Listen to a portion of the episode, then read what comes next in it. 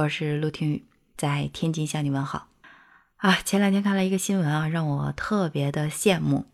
说是呢，一个九十六岁的老人被孙子和重孙子们抬着下台阶，而且老人的孙子李荣刚介绍啊，说是国庆假期了嘛，和弟弟们从乡下把奶奶接到城里面旅游。下台阶的时候呢，儿子呀、侄子呀，包括孙子们啊，都是过来帮忙抬奶奶。一大家子的关系呢是非常的和谐，自己也感到很欣慰。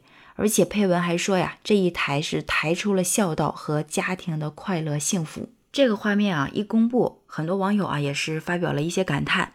很多人就说呀，这个四世同堂、子女孝顺是多少人的梦想。也有网友表示呢，说无法认同这种行为。认为呢，事件中的家庭有作秀的成分，远远大于孝顺的体现。而且说呢，一个儿子背着就能下楼的事情，非要七个孙子一起抬，完全没有任何的必要。这样的画面呢，也并不会给大家带来任何的正面引导。我倒觉得啊，这种事情真的就是仁者见仁，智者见智啊。你心里咋想的，你就咋表达。但不管怎样，我看到的。至少是老人脸上的笑容，包括他那一刻表现出来的幸福感，不是假的。哪怕是红也好，或者是一年，或者是一辈子，只有这么一次，那做到了，能让老人幸福了，笑了，这都是一件不错的事情。试想一下，有多少人可能一辈子都没有做过一件事情，能让老人发自内心的笑啊？我呢是真心的很羡慕的，因为我这个假期呢就是。争着抢着的想回家当一回好孙女，结果这个口罩事件啊，没有给我这个机会。我这一度啊也是非常郁闷和难受的，因为我从小呢就是爷爷奶奶带大的，而且现在老人年纪很大了，身体都不是很好。前一段时间呢，刚检查出来爷爷的心病症啊，还算是比较严重。他们那一辈人呢，就不愿意去医院，再加上到了这个年纪，其实很怕住院的，就觉着 没有家里待着舒服。而且他们似乎内心很脆弱，就觉得医院那个地方似乎带给他们的都是一些坏事情，所以能不去就不去。都说老小孩、小小孩这样子，就搞得我们非常非常的担心，因为怕在家待时间长了，病情进一步的恶化。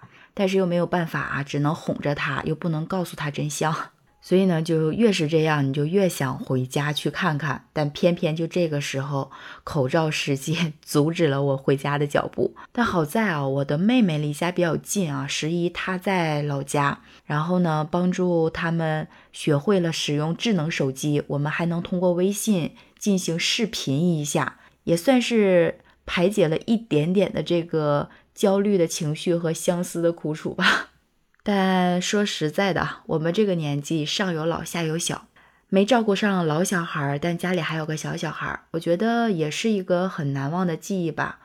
说实话，口罩问题这么久了，我还从来没有一次啊被隔在家里这么多天的。但这一次呢，也算是一种休息和调整吧。陪伴孩子的时间很长。呃之前吧，可能也没有太在乎这个事情。我从来不知道孩子会那么缺乏安全感，因为我认为亲手带大的孩子，有的时候爸爸带，有的时候妈妈带，他就应该不缺乏安全感。但这一次在家，我真的见识到了小朋友和妈妈之间这种情感的纽带关系，是需要多么细心的呵护和维护。以前我出去工作的时候，经常都是早上他没有睡醒的时候就走，或者是下午睡着了以后我再走，经常都是懵懵的哈，一睁开眼睛妈妈就不在了。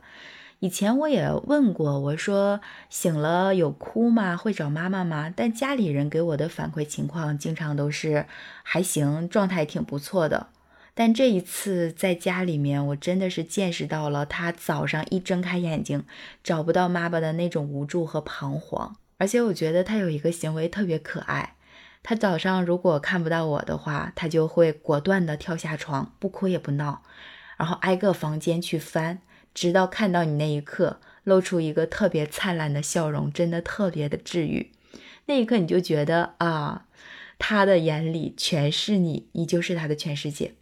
那种感觉真的很舒服，所以我就在想，哦，我应该给他更足够的安全感，所以我觉得陪伴过程当中能看到宝宝的成长，也是一个非常幸福和欣慰的事情。如果要不是有这个机会隔离在家里，可能我也不会有这么深的感触吧。虽然没有机会出去游山玩水，但是我觉得陪伴真的是最长情的告白，也是让人最愉悦、最幸福的事情。因为你会发现，你陪伴过后，你换来的是真心的笑容。和至亲至爱的人给你的全身心的信任和依赖，尤其是小孩子的那个眼神，真的是特别的纯粹。所以，当我看到那个新闻的时候，我真的是由衷的羡慕。如果说我能回老家，我们也是四世同堂，那应该是另一种风景吧。但不管怎样吧，我觉得有机会就要多陪伴家人，这是免费的。又是最大的、最值得的快乐。好了，就聊到这儿吧。很抱歉几天没有更新了，今天这一更就简单的聊聊天。喜欢的话就在评论区给我留言吧。记得订阅陆听，我是陆听雨，拜拜。